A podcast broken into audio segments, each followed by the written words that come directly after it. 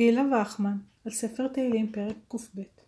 מדרש ויקרא רבה, פרשה ל', מצביע על שני קשיים במזמור קב. הקושי הראשון עולה מתוך השוואת הפתיחה לפתיחות מזמורים אחרים. אמר רבי אבין, אין אנו יכולים לעמוד על אופיו של דוד. פעמים שקורא עצמו מלך, ופעמים שקורא עצמו עני. הכיצד?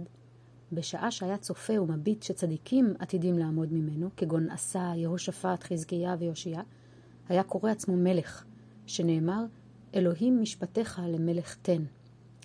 ובשעה שצופה שרשעים יוצאים ממנו, כגון אחז, מנשה, עמון, היה קורא עצמו עני, שנאמר, תפילה לעני כי יעטוף. המדרש מצביע על חוסר עקביות בהתנהגותו של דוד, משורר תהילים, וכמעט על פיצול אישיות.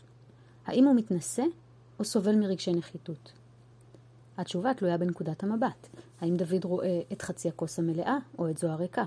האם הוא רואה את הצדיקים שעתידים לצאת ממנו, או את צאצאיו החוטאים? בהמשך מצביע המדרש על קושי תחבירי בפסוק י"ח. אמר ריש לקיש, הפסוק הזה לא ראשו סופו ולא סופו ראשו. אם פנה אל תפילת הערער, היה לו לומר לא ביזה את תפילתו. ואם לא בזה את תפילתם, היה לו לומר פנה, פנה אל תפילת הערערים. אלא פנה אל תפילת הערער, זו תפילתו של מנשה, מלך יהודה. ולא בזה את תפילתם, זו תפילתו ותפילת אבותיו.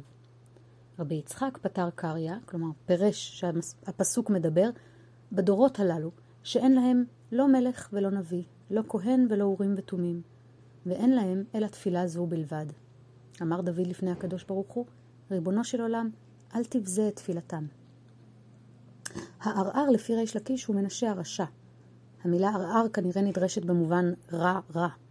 ואילו לדברי רבי יצחק הערער הוא אדום, הדור המיותם, ערירי, ממלך ומנביא. מה הקשר בין שני חלקי המדרש?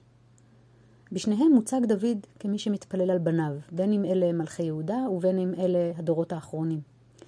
צא ולמד מה גדול כוחה של התפילה. המלך הרשע נושע, לדעת חז"ל, בזכות תפילתו ותפילת אבותיו, ואף אנו, בזכות תפילתו של דוד, זוכים שתישמע תפילתנו.